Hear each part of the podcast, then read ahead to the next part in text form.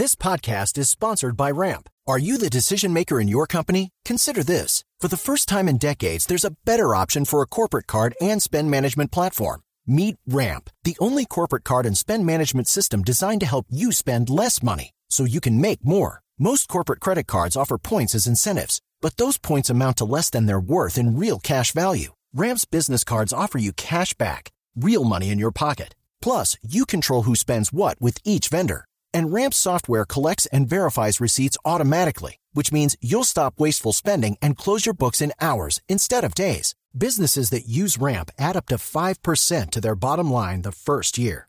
If you're a decision maker, adding Ramp could be one of the best decisions you've ever made.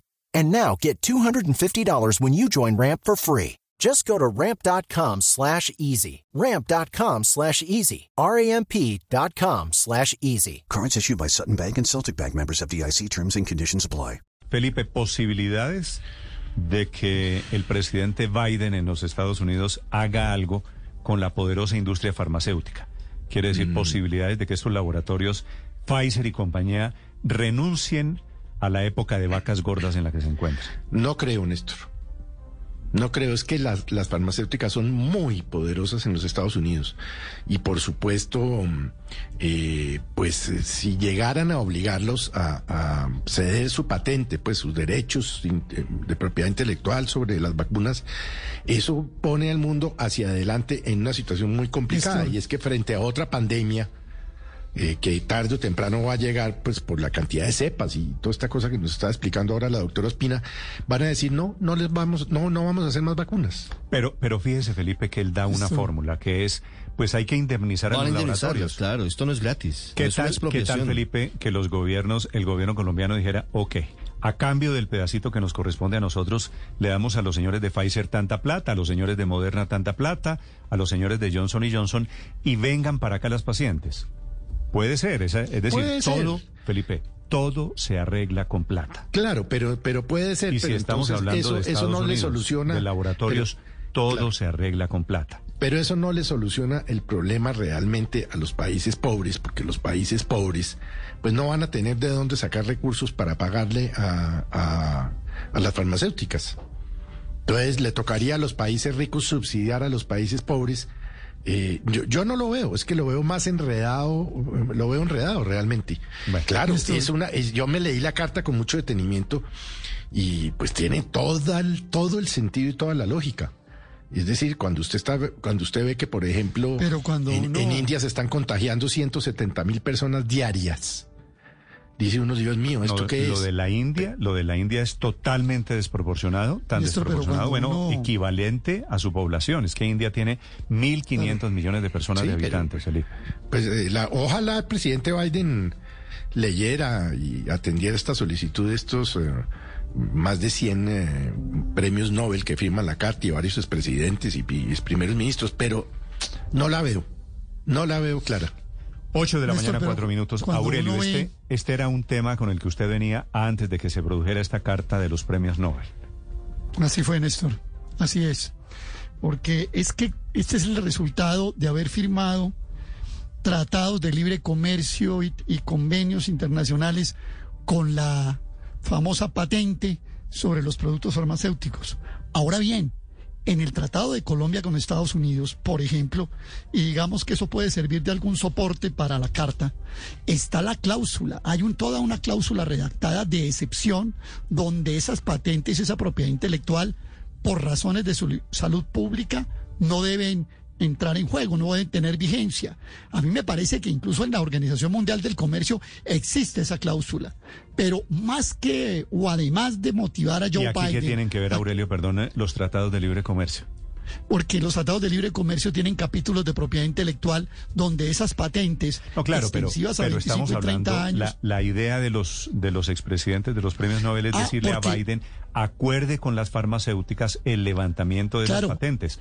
Obviamente, porque- si ellos levantan las es patentes, que- ya no entra para nada el TLC de Aurelio.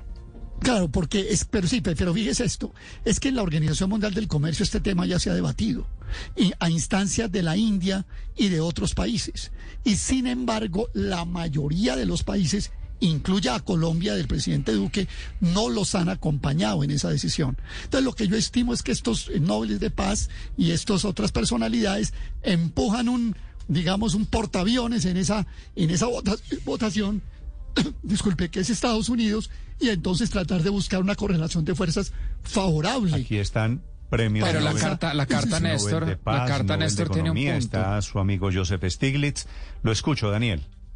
Né- Néstor, en estos procesos de innovación y desarrollo, donde se requieren las farmacéuticas unos costos fijos muy altos de, en términos de investigadores, laboratorios, las- los ensayos clínicos, etcétera, existe el argumento en la teoría económica de que hay que otorgarle las patentes a quien los desarrollan para que luego cuando saquen, digamos, la- lo que lo que el presidente, el expresidente Santos llamaba la receta, puedan vender la vacuna a un precio mayor que el costo marginal de producción, porque esto no es como producir camisetas. Pero tienen los expresidentes y los premios Nobel que firman la carta, la carta un punto válido, y es que gran parte de la investigación y desarrollo que, desar- que, hizo posible que los laboratorios salieran con la vacuna en tiempo récord fue financiada por, eh, por los gobiernos. Entonces, si en los contratos que se hicieron al darles estos recursos no quedó que ellos debían, tras un tiempo razonable, liberar la patente para que otros laboratorios en el mundo produjeran la, la vacuna, ahí sí al costo marginal de producción y no por encima del costo marginal de producción, eh, pues se cometió un ¿Usted error cree- en- al entregarles este- estos recursos. Daniel, Yo creo que ¿usted tienen un que punto es válido. posible que los laboratorios renuncien a la patente, a la propiedad no, intelectual? No, es muy difícil. Es muy difícil y van a tener siempre el argumento de que a la- en la próxima pandemia entonces no le meten millones de dólares al desarrollo, al- a los procesos de investigación y desarrollo necesarios para crear la vacuna.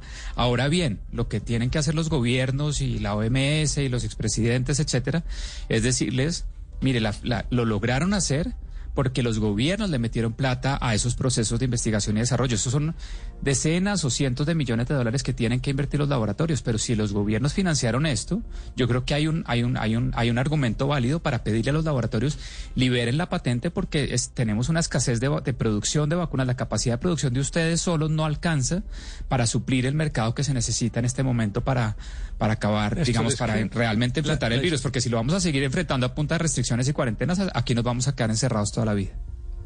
La historia va a decir, Néstor, que por el interés económico de unos pocos se dejaron morir millones. Todavía faltan todos los muertos que en países pobres como África, eh, que puede llegar. Esta puede ser una gran oportunidad para Biden, porque aquí lo que hay es una competencia de modelos. China no solamente eh, humilló a Occidente en la fase de del impacto de la pandemia, hoy está creciendo con la abierta, eh, ganándole eh, ventajas a, la economía occidental, sino que está ganando también la carrera de las vacunas. Los aliados de Estados Unidos, como Brasil, como Colombia, haciendo fila con China y con Rusia para que les den vacunas, mientras que Estados Unidos, por razones económicas, eh, no regala ni, ni permite acceso a nada. América Latina es el mejor ejemplo. Eh, Chile, Argentina, Colombia, todos vacunados con, con chinos. Eso es una derrota para Occidente y para el capitalismo terrible. Y es que no tienen que regalar nada. Los países, el caso de Colombia, Colombia no está pidiendo que le regalen, sino que le den acceso. Estaría dispuesto a pagarla. Además, se le pagaría full a las farmacéuticas, pero eh, los genéricos saldrían baratos. Esto es un gana-gana. Pero no todos, ni es gana-gana, ni no todo se arregla tampoco con La plata. implicación de esto Bueno, para el sería, mundo. Álvaro, usted se da en el clavo, sería volver las vacunas una especie de genéricos, en donde se comparte efectivamente la, la fórmula. ¿Usted Pero está- mire, Néstor, está de ni acuerdo, siquiera sí. No, en total desacuerdo, en total desacuerdo con el planteamiento, por muy nobles que sean y muy eh, vacas sagradas y todo, porque no todo se arregla con plata, Néstor. Usted puede salir a indemnizar a los laboratorios, sí, pero en el momento en que usted haga eso, las destroza, destroza en las bolsas de valores a todas estas multinacionales, porque los inversionistas, porque los inversionistas le juegan esas expectativas futuras. Entonces lo que dicen, ah, no, pues ya la próxima pandemia, esta gente le toca salir a mostrar todo públicamente, las indemnizarán por una plática, pero no van a hacer la plata que realmente creen que van a hacer. Usted las No, pero- destroza en un segundo. pero las bolsas de valores. Ahora bien, si tuviéramos la fórmula de la vacuna, ¿no? Que nos la revelaran como la de la Coca-Cola y nos dijeran se hace así, tampoco estamos en capacidad de hacerlo. Lo que sí estarían en capacidad de hacer, como lo hacen hoy los laboratorios argentinos, brasileños, mexicanos, que tienen la tecnología Paola, de punta no para hacer estas, no estas, entiendo, estas porque es que los laboratorios no perderían plata. Pero es que Pero los multinacionales, pues estamos hablando que entonces si quieren No. liberar la cosa las tienen que indemnizar, pero, la indemnización siempre va a ser muy inferior a lo que en puede terminar recaudando. Es que, ojo, que es que esto va por año para tras año, como nos les decía hoy ya muy claro Marta Ospina, la directora del INS, que nos decía, es que esta vacuna puede que dure un año, Néstor, o nueve meses, o lo que sea, pero como sucede con el resto de vacunas de, de cosas respiratorias, como la de la influenza, es una vez al año. Luego también eso nos va a poner en el siguiente problema de una Pero vez. en Y es que cuando pero- empecemos a a, a vacunar a los últimos, ya toca vacunar a los primeros, es decir, a los más viejitos. Y por eso es que también para las multinacionales este cuento no es negocio desde ningún punto de vista. Pero- y tienen un montón de gente que tienen ahí trabajando y pagándola para que investigue. No hay ningún aliciente si usted les dice, no las obliga, porque las tendría entonces que obligar a hacerlo público. Si usted las obliga, ya ahí acabó con el nombre del juego. Y en la próxima pandemia tenemos vacuna, pero a la vuelta de 5, 10 o 15 años, no sé. Pero fíjese, Pero Paola, el que ellos están planteando una María- exención temporal, Perdón. con lo cual, si la exención temporal precisamente eh, abriga un tiempo X, la próxima mutación, que no- como, como juntándolo con la entrevista anterior de, de la doctora Marta Ospina, pues ya sería atendida con otra vacuna diferente o con un refuerzo diferente. Néstor. Con lo cual yo no lo veo tan, tan descabellado. Adicionalmente, si, si el liderazgo del presidente de Estados Unidos, el país más poderoso del mundo, no da para hacer una propuesta tan audaz como esta, pues apague y vámonos. Yo Por sí eso, creo ah, no, pero el es que- hombre tiene, el hombre tiene la capacidad. tiene el capital político para hacerlo en, este momento. Estamos hablando es que de, por- la posibilidad de que los laboratorios renuncien al negocio multimillonario. Pero- es decir, si hay un ganador. Temporalmente. No veo, Sí, no pero veo por temporalmente qué. es cuánto, tres años ya. en- Dos años. Pero, pero no veo, pero Néstor, no veo por qué uno va a, caer en, la- en las acciones o ver caer las acciones en la bolsa de valores de las farmacéuticas. Este no es el único producto de esas compañías. Esas compañías están llenas de un portafolio de productos enormes que todos gozan de patentes, que siguen desarrollando para enfermedades que aparecen, enfermedades huérfanas, etcétera, o avances en el manejo de algunas enfermedades crónicas, etcétera. Esto no es lo único que esos laboratorios producen. Y yo creo que hay algo que es muy importante, Néstor. Mire, hoy usted revisa, hoy en el mundo se han aplicado 894 millones de dosis. Incluye a mí, a mí que ya me pusieron la primera. Y, eh, y le digo esto.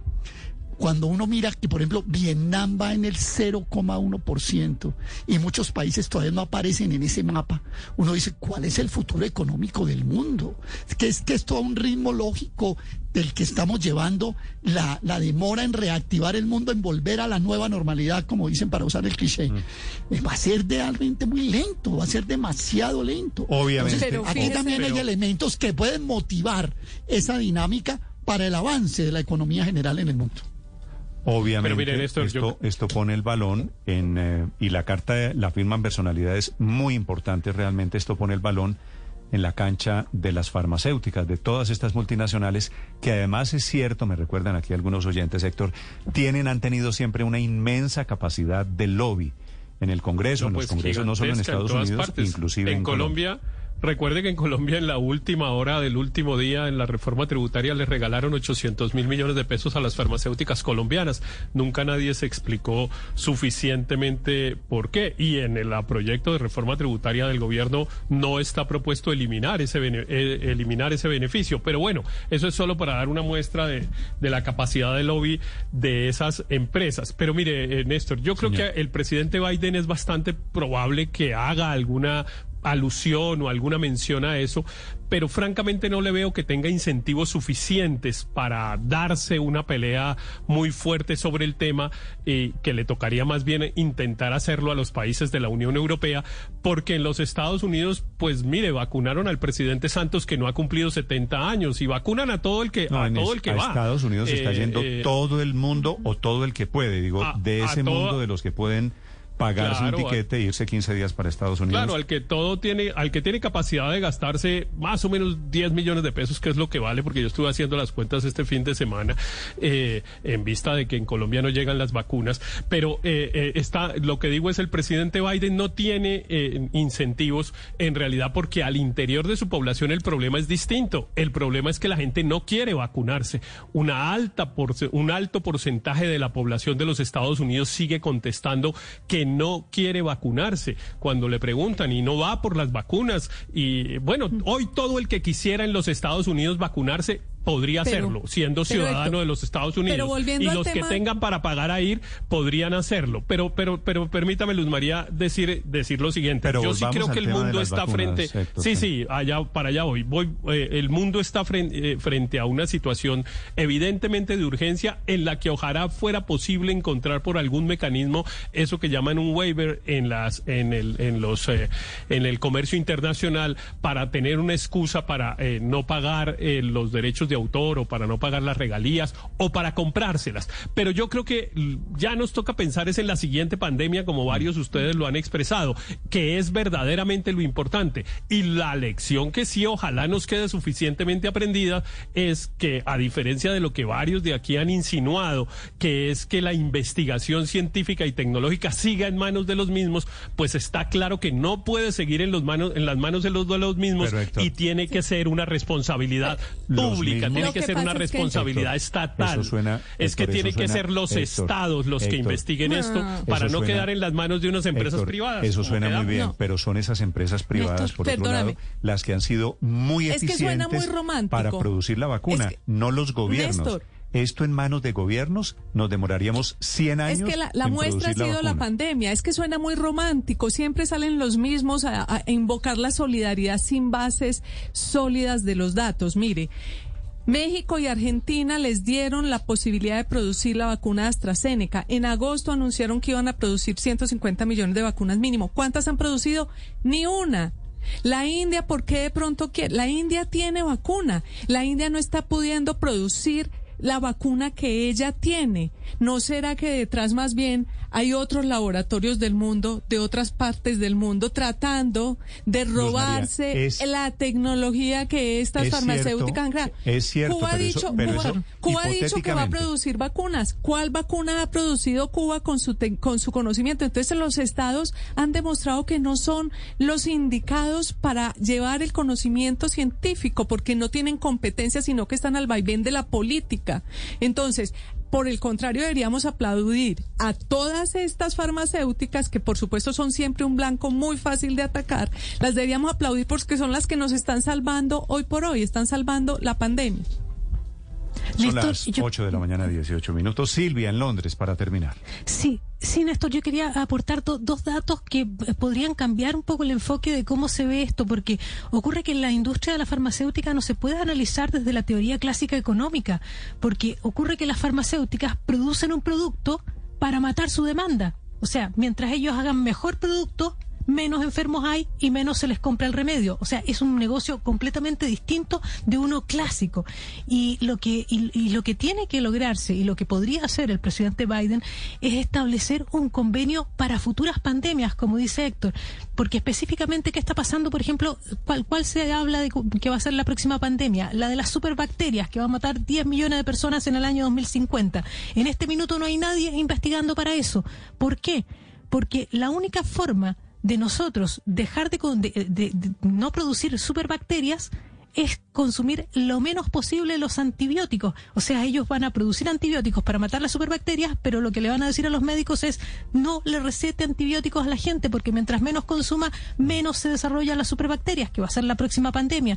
Entonces, lo que tienen que hacer los gobiernos, y, y aquí tendría que demostrar el presidente Biden que no es lo que no es uh, ultra local para un problema global, es negociar, hacer un nuevo pacto con las farmacéuticas, de decirles, ok, nosotros necesitamos eso, producir de ahora en adelante vacunas a la velocidad que se produjo la vacuna para el COVID con subsidios estatales, pero a cambio de que la producción esté disponible mientras sea pandemia, que luego puedan hacer negocio cuando se vayan renovando las, las, las, las, vacunas para las futuras eh, eh, inmunizaciones. Pero eh, para matar la pandemia tiene que haber un pacto nuevo. Ahora, Silvia, esta pandemia no se va a ir en un año, ¿no? Esto, esto estamos condenados a muchas cepas, variantes, mutaciones. Así que eh, esto es un tema de mediano, de largo plazo. 8 de la mañana, 20 minutos. Felipe, me escriben algunos oyentes. No me pareció tan escandaloso que el presidente Santos hubiera dicho que se vacunó y que se vacunó en Estados Unidos. Eso lo han hecho muchos colombianos hasta este momento. No, es que cuál, le- pues si usted tiene lo, como lo acaba de decir Héctor, si usted tiene los recursos de gastarse, yo no sé, 10, 15 millones, lo que le valga ahí, ponerse la vacuna dos veces o No, quedarse no, allá aquí hay una 20 cantidad días. de gente, Felipe, ¿Cuál es el problema de hacerlo? Yo no le con que Juan. Manuel Santos haya dicho que ya se vacunó y que se vacunó en Estados Unidos. Muchas personas, seguramente Mm. usted conoce, que tienen la posibilidad, van a Estados Unidos y se vacunan.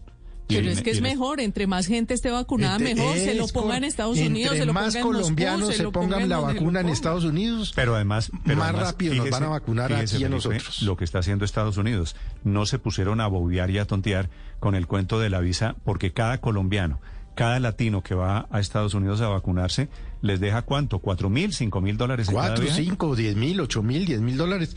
Eh, eh, eh, es decir, eh, eh, Se el negocio, del, el negocio del turismo Néstor, de las pero- vacunas y ponen- es y ponen muy bueno para esos estados. que les Pero- vale pero 8 Néstor- dólares y el paciente, el turista, se gasta miles de dólares para ir a Claro. ponerse la vacuna. Si Colombia Eh, tuviera esa provisión de vacunas, seguramente aquí podríamos hacer lo mismo. Lo que pasa es que somos, por supuesto, Y mucho entre más colombianos, Pero, Néstor, es que entre más además gente se vacune en Estados Unidos o, o- o en donde estén, o en Canadá, o en México, en No, no hay problemas. Mejor, Pero eso sí mejor son para, ganas de molestar. mejor para los que estamos esperando aquí nuestro turno, hombre. Pero me parece que es esas sí son ganas de molestar, Néstor, porque definitivamente no hay ni razones ni, pol- ni legales ni éticas para discutir eso. Es decir, ¿dónde, dónde está la, la discusión? Yo, yo creo realmente que, es que a todo le metemos tema político, Néstor, y cuando le metemos a, a todo Es cierto, el aspecto político, ahí inmediatamente comenzamos a señalar, Néstor. Pero ¿Cuál Coincido. problema hay? Yo, yo no ¿Cuál creo que haya hay? nada reprochable en, primero, ir a vacunarse si se puede vacunar. Y segundo, decirlo con libertad. Me parece perfecto que lo haya dicho con toda la tranquilidad y con toda la y sinceridad. es, y es que además está pasando De mucho. acuerdo. Muchas personas. Yo tengo muchos amigos que ya han ido. Es así de simple. Pero es que Sí. estamos, estamos llenos de ejemplos de conocidos, padre, de gente que ha ido y además se ponen la vacuna. Usted ha visto, ¿no? Al principio costaba un poquito. Claro. Había que demostrar que tenía residencia o que tenía tal papel y ahora nada. Ahora llegan y se ponen la vacuna en la Solamente llegar sin y ningún pum, problema. Van, llegan allá, van, van, eh, piden una cita en, en cualquier droguería de esas, CB CVS o Walgreens o las que las estén poniendo, o van a los estadios en donde Y nada usted más. hace una cola dentro del carro, inclusive no tienen que bajarse, y van pasando y le van di- y se la van poniendo al que va llegando. Eso, Al es gratín. ¿no? Y al Sí. gratín, de Y acuerdo. al gratín, Sí. claro. pues al gratín no, porque esto le puede valer a usted, no sé, Ah, bueno. 10 millones. No, la o vacuna- la 14 vacuna al gratín. La que da La las tres semanas. Sí, sí, la vacuna es lo único que sale gratis, todo lo demás le toca a usted pagarlo, pero sabe, Néstor, que aunque efectivamente el presidente Santos pues lo dijo y lo dijo de frente, sí, ya me vacuné y me vacuné en Estados Unidos, yo sí sentí un cambio en el tono de la voz. Es decir, claramente se puso muy serio, muy cortante, totalmente monosilábico. No, sí, sí, me pero sí. ¿Usted se vacunó? Sí. Unidos. ¿Dónde? En Por Estados eso, Unidos. por ¿Qué eso. vacuna? Pfizer. Mm, Por eso. Luego, eh, de alguna manera, aunque es totalmente legal y está bien, el que pueda, y, estoy de acuerdo tanto con Luz María como con María Consuelo, el que pueda, que pueda, en donde sea, en, en Beirut, en, en Moscú, en donde sea que se ponga la vacuna. Pero, No, pero sí, de todas maneras, hay como una especie de. No, no, es que yo no sé si De la palabra sea como Así, pena, sí, Néstor. como pena, como, ay, mientras. No, Se sorprendió mientras con la los demás no pueden. Bueno, Sí, son las sorprendió. 8 de la mañana. Fuera de 24 base, A mí se me la aplicaron aquí en Colombia, ¿no? A mí se me la aplicaron la primera vez aquí en Colombia, Néstor. Pero con respecto Pero es al, que, pro- al ¿sabe que papel la del diferencia? ¿Usted cuántos años tiene, Aurelio? 68, Néstor. A Santos yo creo que está también como por los 68. Es un ¿no? poquito mayor que yo. Tiene, tiene un año más que yo. ¿Y a usted por qué se las...? Ah, bueno, porque ya están en los mayores de 65. Estamos, en en, estamos en 65 a 70, sí, Néstor. Néstor, pero eh, frente al tema de los estados, de por qué los estados no producen vacunas. Colombia producía vacunas hasta el año 2000. El Instituto Nacional de la Salud producía vacunas y marchitaron esa capacidad, le quitaron el presupuesto, precisamente por presiones de esas mismas dice- farmacéuticas. dice- y eso pasó en muchos países. Dice. Santos Aurelio que se trataría de eso, de restablecer la capacidad para poner vacunas. El debate que abren, de todas formas, Sí. es muy, muy interesante. Pero Señor. pues digo, la respuesta del no, es que iba a meterme en el en el tema de si hace bien el presidente Santos habiéndose vacunado o no en eh, Colombia o en los Estados Unidos. Pues yo yo estoy con ustedes, es más, yo ya confesé aquí que yo estoy haciendo las cuentas porque es que a mí no me va a llegar la vacuna nunca, yo llevo 14 meses encerrado, a mí claro que me cuesta estar encerrado, me cuesta económicamente, pero también me cuesta emocionalmente, etcétera. Eh, y, y bueno, Si puede, vaya, entonces pues eh, pues yo, pues yo estoy haciendo las cuentas y voy a preguntarle al banco hoy si me presta una platica y yo estoy dispuesto a hacer esa vuelta de verdad. Porque es que, mire, Néstor, la cuenta que, que hago yo es, a mí me faltan, no sé, tres, cuatro meses para vacunarme en el mejor de los casos, porque, porque seamos sinceros, un tema del que no hemos hablado hoy, pero seguramente tenemos que hablar, es que pues este fin de semana el gobierno colombiano fue notificado de que Sinovac no le iba a mandar vacunas rápido como lo estaba esperando. Mm, que hay un eh, retraso, es cierto. Y el, Claro, y el ministro dijo hoy que iba a hablar con Sinovac y claramente Sinovac era nuestra gran apuesta. Claro que van a llegar 500 mil esta semana de Pfizer y eso alivia un poco, pero pues de aquí a que lleguemos a donde tenemos que llegar la cosa, la cosa es compleja. Ahora, pero dicho eso, pues sí me imagino que ponía un poco incómodo al presidente Santos, digamos que eh, su bandera era solidaridad y los privilegiados son los que han tenido acceso, etcétera, y pues resultó él ser uno de ellos. 8 de la mañana, 26 minutos. Pero es una realidad, Héctor, que mucha gente que puede y afortunadamente puede, va y se pone la vacuna. Hay que verlo como una contribución al país y a, la, inmunidad de rebaño. exactamente. Hay que verlo como una contribución. Cada colombiano, cada colombiano que va y se pone la vacuna. El resentimiento no nos puede ganar en esa. Es una vacuna menos. It's time for today's Lucky Land horoscope with Victoria Cash. Life's gotten mundane, so shake up the daily routine and be adventurous with a trip to Lucky Land. You know what they say. Your chance to win starts with a spin. So go to LuckyLandSlots.com to play over 100 social casino-style games for free for your chance to redeem some serious prizes. Get lucky today at LuckyLandSlots.com. Available to players in the U.S., excluding Washington and Michigan. No purchase necessary. VGW Group. Void or prohibited by law. 18 plus. Terms and conditions apply.